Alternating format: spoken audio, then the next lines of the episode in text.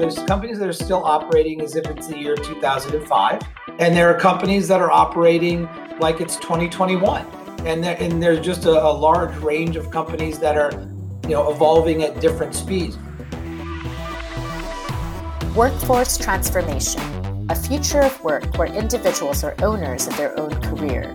Companies buying work outcomes, not employees, on the open market. Welcome to State of Independence, the podcast about how independent work has completely transformed the US economy and how you can take advantage of it. I am your host, Aassia Haq, Vice President of Talent Marketing at MBO Partners. Today I'll be speaking with Paul Estes, author of The Gig Mindset. Paul is dedicated to creating opportunity for everyone through a thoughtful marriage of technology and on demand expert talent. He has held leadership roles at Dell, Amazon, and Microsoft. Still keeping an active gig mindset of his own, he has recently joined Mural as its first Chief Community Officer.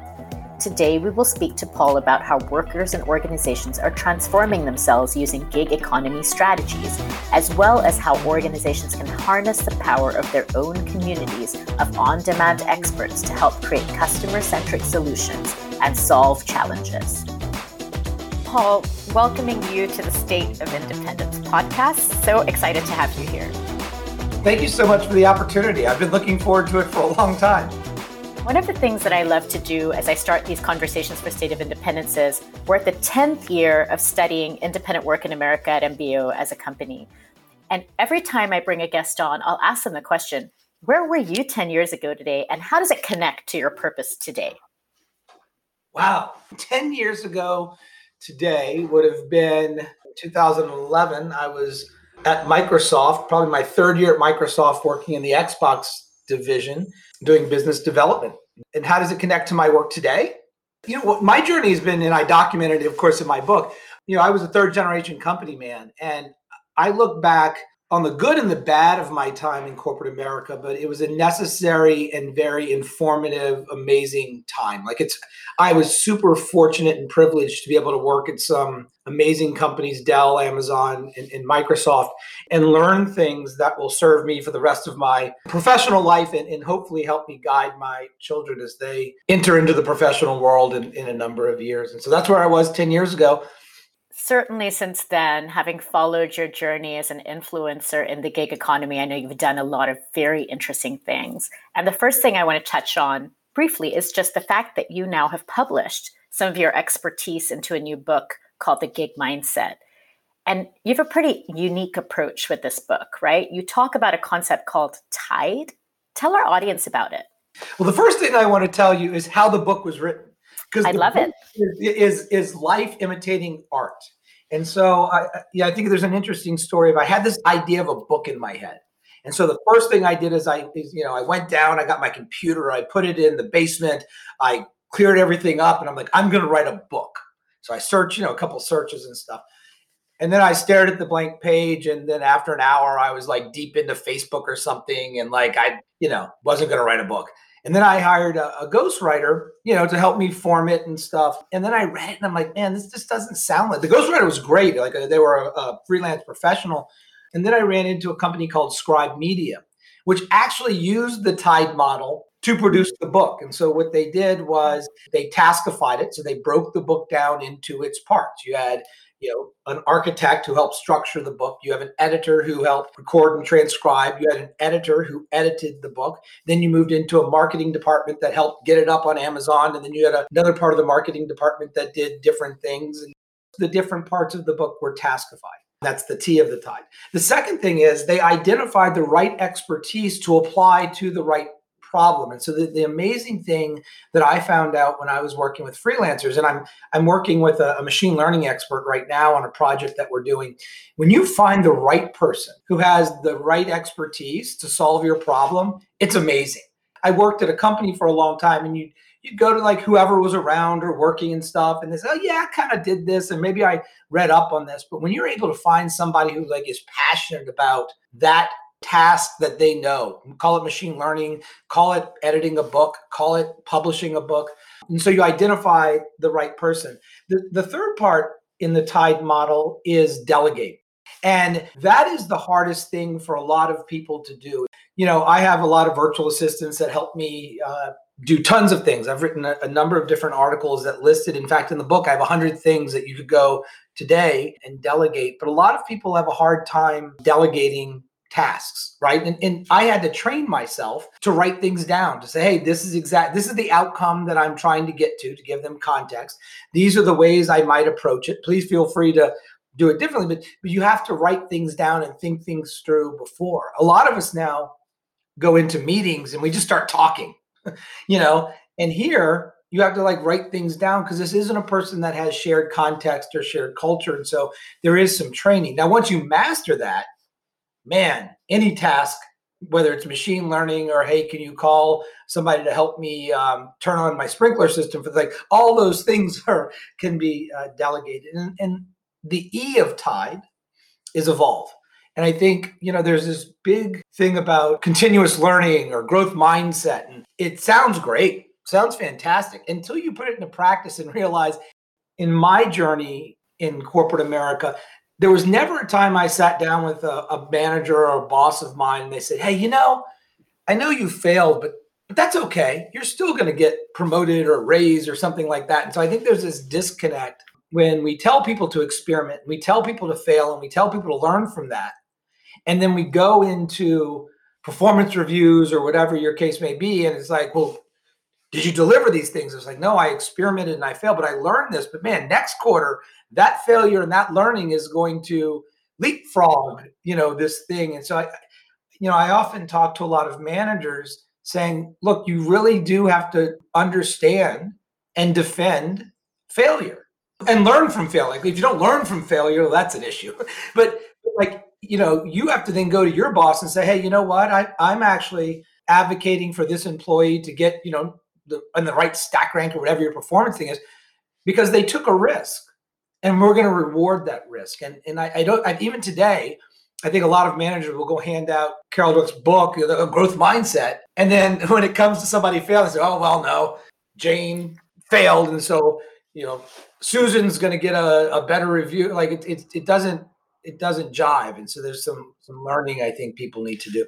I fully buy into that. I think what's profound about what you're saying is you know somebody could think of that as failure. You're framing it as evolution and i think that's really powerful.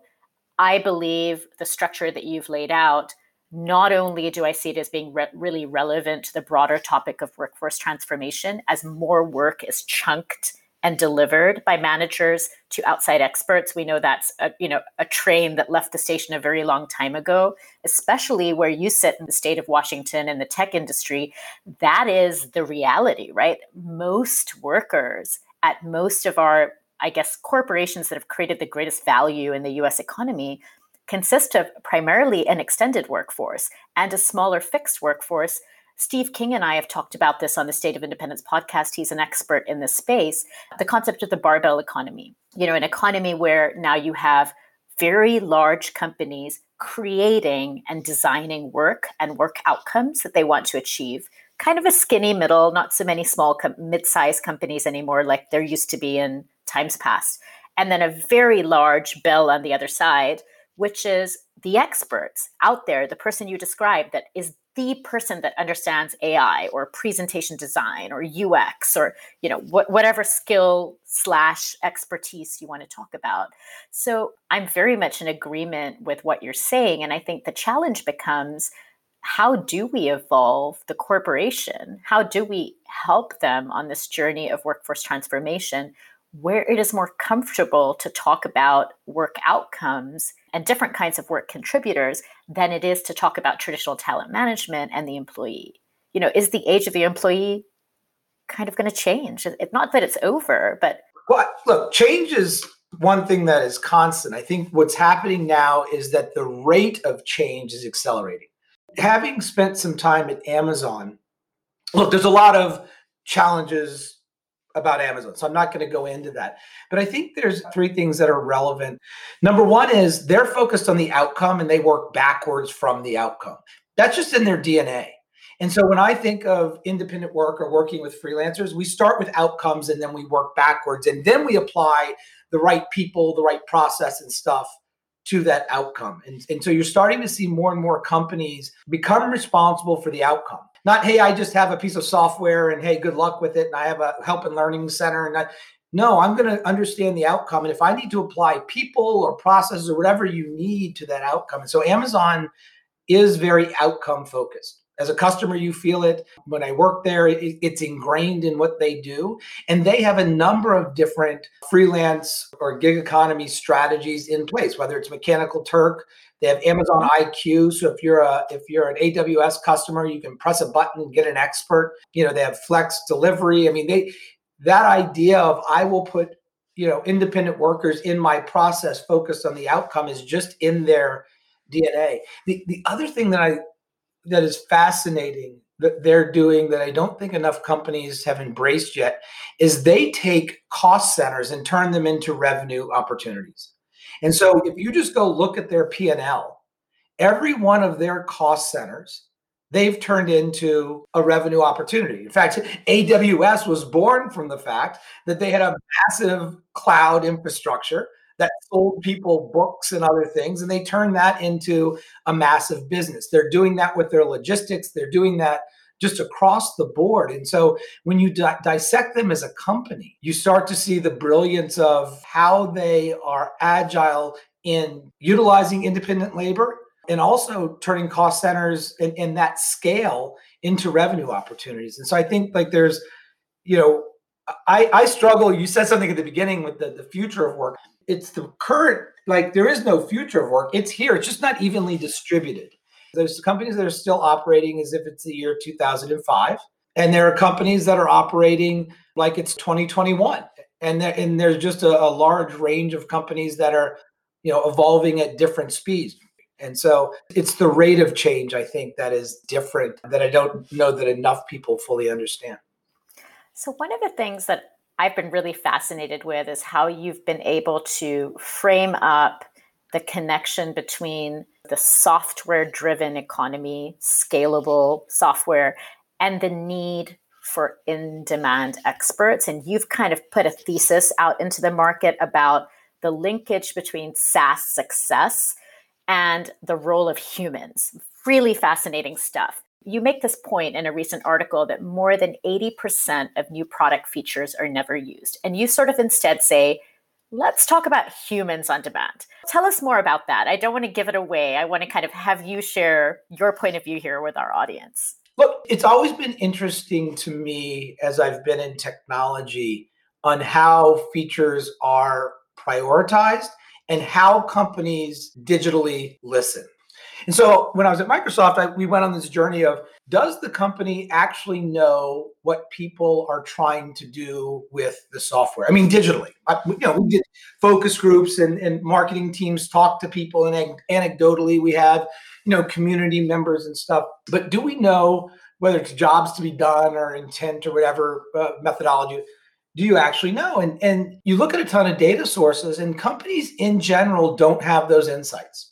They generally don't know the outcome that people are trying to accomplish with the software at scale and digitally. And so, you know, when we started to look at different companies that had on-demand expertise, whether it was somebody helping, you know, somebody do an Excel problem or something, people were talking to those experts in very intent based ways because they were trying to accomplish something. They may be trying to accomplish I'm trying I'm a salesperson trying to, you know, figure out my attainment goals so I can get paid more. Well, that's an intent um, that we wouldn't have otherwise uh, gathered. And so, you know, earlier we were talking about companies focusing on outcomes right? And, and, how Amazon is focused on the outcome and works backwards. Right. Well, when you start allowing and uh, integrating people into the software process, you really start listening in a different way. You start with the question of how can I help? And then you execute help. And, and that won't be done by AI. that the AI is not going to say, how can I help? And then there's a chat bot that somehow figures out what like it's humans. And so we're starting to see more and more of it. You know, one of the examples I talk about in the article is Intuit in taxes. It's tax season, so it's a very timely topic. I can go into TurboTax today and press a button and get a certified CPA to help answer my tax questions. I can go into QuickBooks today and press a button and get an accountant and our bookkeeper to help me do my small business stuff. So they have integrated experts from their community who are certified into the software process my Nike app. I now have Nike experts. I, I run a bunch. And so I was getting some new shoes and I was in the app looking and they said, Hey, do you need help? And an expert from their community, this wasn't a Nike employee, from their community showed up and it's like, Yeah, I'm a runner too. And and helped me do that. Uh, there's an article that I highly recommend people read. Just type in Stitch Fix algorithm tour. And if you look at that company and how they their onboarding, their style shuffler that you know where you pick whether you like your clothes and stuff, and how they digital listen, and then where they put the human expert in the process is magical. Both of my daughters, who are seven and six, just signed up for Stitch Fix, and every time they go to the the style shuffler and they, they enjoy it. It's it's a fun thing they do. And they feel like they have a relationship with the company so that every time they check out we every three months they get a, a, a stitch fix. And they're like oh i have a stylist. They tell their friends well I, i've got a stylist. And and then they they feel like they're talking to their stylist when they provide feedback and stuff. And so you're starting to see more companies apply independent workers into the process. And so we're in this really interesting space where there's a, an overlap between this idea of customer success. Like if you have millions of customers, how do you provide customer success? Well, you're not going to go hire 500,000 customer success managers. Mm-hmm. You have this growing trend of community. Every company now is, hey, our community is important. I agree. I'm a chief community officer. And then you have the on demand economy, this expectation that, look, I'm not going to go search Google and try to figure out 10 features so I can accomplish my task. I just want somebody to help me. And our expectations from a consumer perspective, especially during the pandemic, are changing. And so you have these trends happening uh, in technology. And I think a lot of companies are starting to, to realize them and put them into their operations. So we've been at it with the online talent marketplace, the online workspace for decades now, right? So even I had a startup in that space 20 years ago, trying to solve problems that are still being solved today in real time. The market isn't as big as it should be. And maybe what you just said is the reason that that market hasn't exploded to the extent that it should have did we rely too much on self serve, you know, let's call it like more sophisticated databases of talent, you know, better, richer profiles, more self service to the extent that we haven't pivoted enough to really scaling this new this new way of acquiring work? Like what's the magic in the middle that is going to grow this market yeah so I, I, have a very unique view like look the online marketplaces are not profitable. It's just not like you just look at look at the deliver like even the the deliveroo ipo that there's a lot of reasons that that was a bad ipo but one of it is you just look at the business and it's they're not profitable businesses. I, I think the second thing you brought up which is true is I don't want to go to a website and search through a bunch of things and try to judge people based on like that's just a lot of work mm-hmm. right? And so I think what you're going to find, and, and the thing that I'm, you know, working on uh, at Mural, and and you know, we we launched a product at Microsoft called uh, Microsoft Experts, which put PowerPoint experts available uh, to people um, is that you'll find that companies will start to take members of their community that are passionate, that know the product better than anyone in the company, and they'll connect those people with customers or members that need those skills. If you do that, it's already a curated group of people. It's your community, but they these are mm-hmm. fans of your product. They're power users of your product, and they're going to connect with people that are your customers who need that help. And so, if in that strategy, you take out all of the the middlemen and all of the friction that goes into trying to search for the right person. Like AWS IQ, those are people that are certified in AWS. Mm-hmm. I don't have to go and search and stuff, but I generally know that Amazon has a certification program that anybody I select will probably be able to do, you know, get into my cloud instance and help boot me up. Mm-hmm. I didn't have to go and search a bunch of resumes and do that stuff. And so I think forward-looking companies will start to, you know, provide value to their community. I, I believe one of the metrics you you know you'll look at is how much money have I made my community? You know, how much economic opportunity as a SaaS company have I given to the community? And some companies will look at it and say it's a profit center. Some companies will just say, hey, look, my core business is selling my software or my service. Part of doing that is making sure that that I have a vibrant community. That community wants economic opportunity, and I have customers that need their help. And so you'll create systems that enable that. And, and I, you know, I shared with you the Intuit example, I the Stitch Fix. I mean, there's right. tons of companies. I always say it's it's kind of like when you buy a new car, you think you're the only person that has that car, but then when you get it, you're like, man, everybody's got my car. Like you start seeing this, these people in software everywhere you go. And ancestry.com, I was doing some work with my mom on understanding our lineage, and, and they have ancestry experts. You can press a button and, and somebody who's an expert at lineage will, will assist you. And, and so anyway, there's tons of examples, whether it's cloud or whether it's Grammarly or whether it's taxes. I mean, there's I, I think I've categorized probably 40 different companies that are you're a click away from an expert in their community that's passionate about their product uh, that you can get in touch with.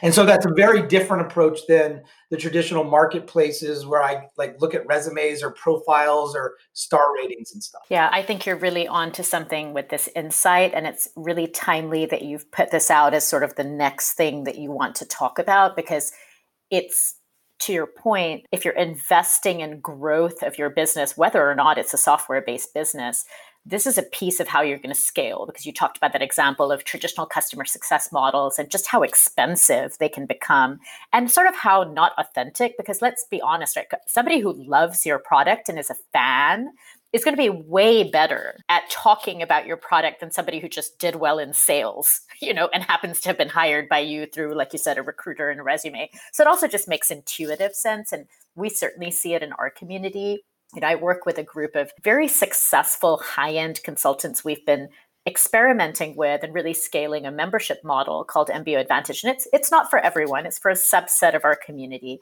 But what you described as this sort of human middleware, we're starting to see that. So, so, so we initially thought we were serving them as, you know, just successful independents who needed help with scaling and growing their back office and their business. And it turned around and they became buyers. Like they come to us looking for what they need to grow their firms in terms of talent. And then also they become a connection between our large enterprise clients and our broader marketplace, because MBO does have a marketplace of enterprise grade talent, something we've really never surfaced in a big way, but it's something that we've acquired. And they're a market maker for us because they can understand and translate between the large enterprise requirement and then the talent that's in our pool in a way that's often far more efficient because they are experts, right? And their unique skill. It's not Oracle, it's some subset of Oracle that has to do with a very specific transformation. You are doing something at Mural that's really interesting because you kind of backtracked on your own personal career as a successful independent and gig worker and reluctantly, but in a pretty excited way, have gone to Mural as a chief community officer. And I'd love to hear more about that. There was a, association that I was a part of, and we used Mural.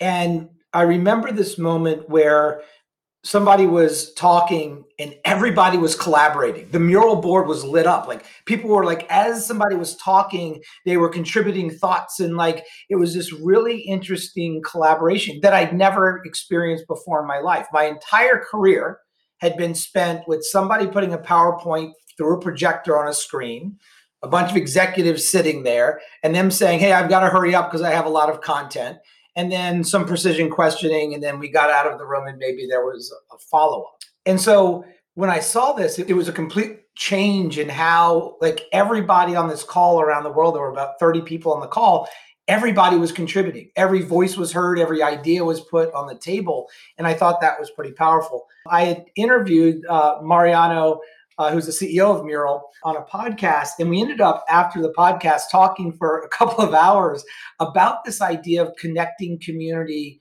with customers and just sort of getting out of the way, saying, hey, Mr. Customer, like, how can I help? And, and stopping there.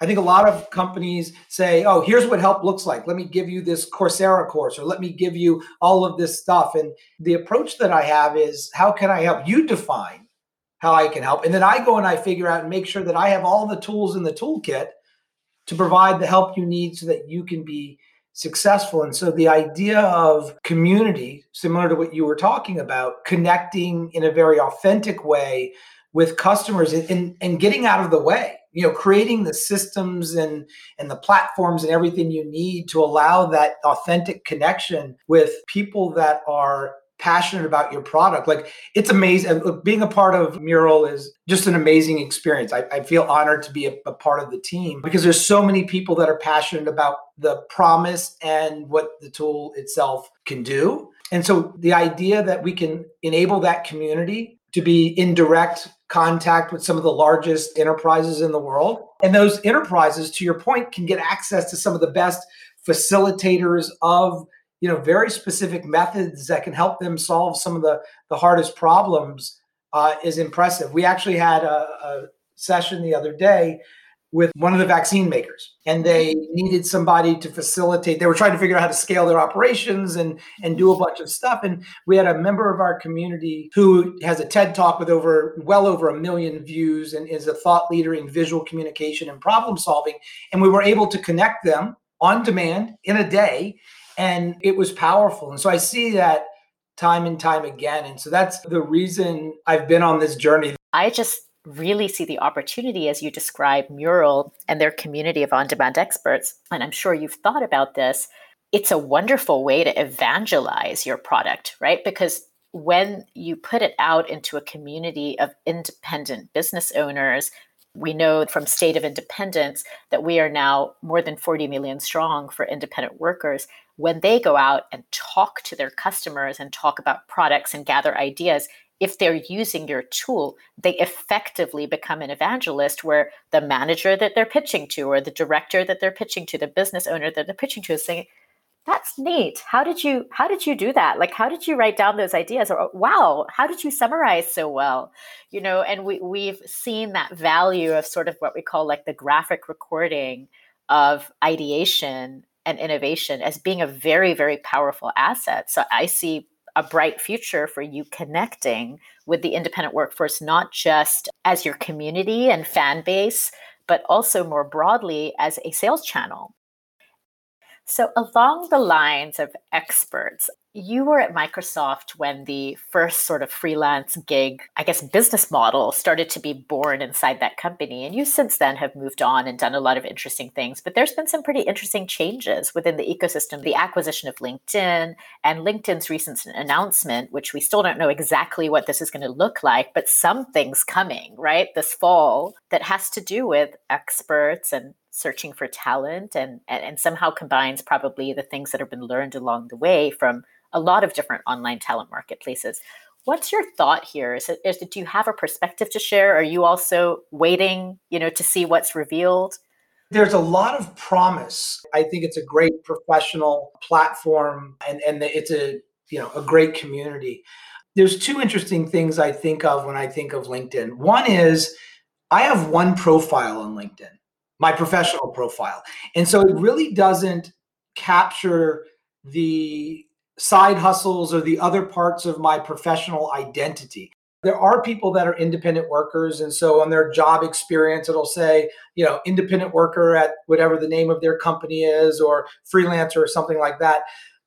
There's a lot of those people on the platform. And I think, you know, they could create a product for that audience. Um, and it could be pretty powerful. It'll be interesting to see if they handle payments. I think where it gets problematic is that hey let's say i work at big company acme company mm-hmm. and i happen to be an artificial intelligence or a, a, a coder or something and i want to work as a side hustle well how do i do that right how do i put how do i hang my shingle saying hey look i work nine nine to five here but at night man i love to do side projects and so how you handle the the duality of I am a W 2 employee that works at big company. Oh, and by the way, I have a side hustle is interesting because I don't think there's a lot of companies and HR departments that are progressive, have progressed enough to say, oh, that's totally cool. Like you work for us and at night you do that. Like you know your side hustle it helps you with you know your job. And and so i think there's a lot of policy work that needs to be understood. I think the the other challenge that they that they may face is look they're in the business of selling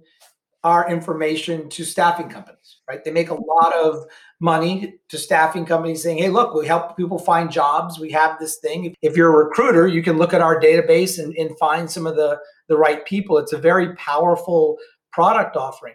But when you go direct, meaning go direct to company from LinkedIn, the number one people that you're disrupting is a traditional staffing model. And so you have this this channel conflict that'll be interesting to see how uh, they navigate and how the staffing companies react if they go big. You know, if Amazon, you know, the they go and disrupt themselves and they go big. They don't go half in. Like it's like when Adobe moved to the subscription model. They didn't say, "Oh, well, we're kind of tinkering with this SKU." That they, they went all in. They said, "Hey, we're now a subscription model company. Welcome to the new world." Um, so it'll be interesting to see if it's an experiment or it's a hey, we understand that this change is happening and it's a a full, fully baked, fully resourced product that they go in. And I think that'll be the interesting uh, thing this fall. This has been a great conversation. I feel like we could keep going I see a lot of potential opportunity, you know, as you sort of start to think about building out your expert or your fan community on demand. So, Paul, thank you so much for such a fascinating conversation. Thank you so much. That was Paul Estes, an unstoppable advocate for the talent economy and author of The Gig Mindset. For more of MBO's insights on the future of work, visit mbopartners.com or find another episode of State of Independence wherever you find your podcasts. Thank you so much for listening.